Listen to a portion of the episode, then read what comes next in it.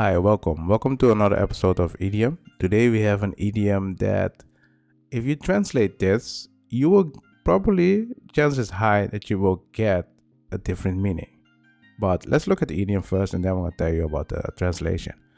The idiom is sit tight. Yeah. And the meaning is stay where you are. But if you translate this, you will probably get sit tight, the definition of sit there but technically this is an idiom. And when you say sit tight it means stay where you are. So keep in mind sometimes when you translate an idiom most time it's not the correct translation.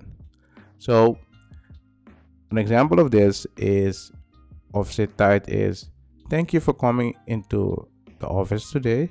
Just sit tight while i go find my manager. So that doesn't mean you need to sit down. It just means stay where you are I'm gonna get my manager. And most people would think about, okay, you know what? Hey, I need to sit down and wait. No, stay where you are. That's the meaning. Yeah. And most time when people translate sit tight, they will get confused by this. I don't blame them.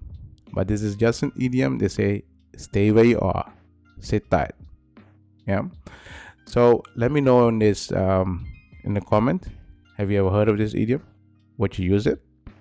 What do you think of the idiom sit tight? Is it a good idiom or bad? Would you understand it when someone say it to you? Let me know in the comment. So I hope you guys like this episode and I will see you guys in the next one. Bye.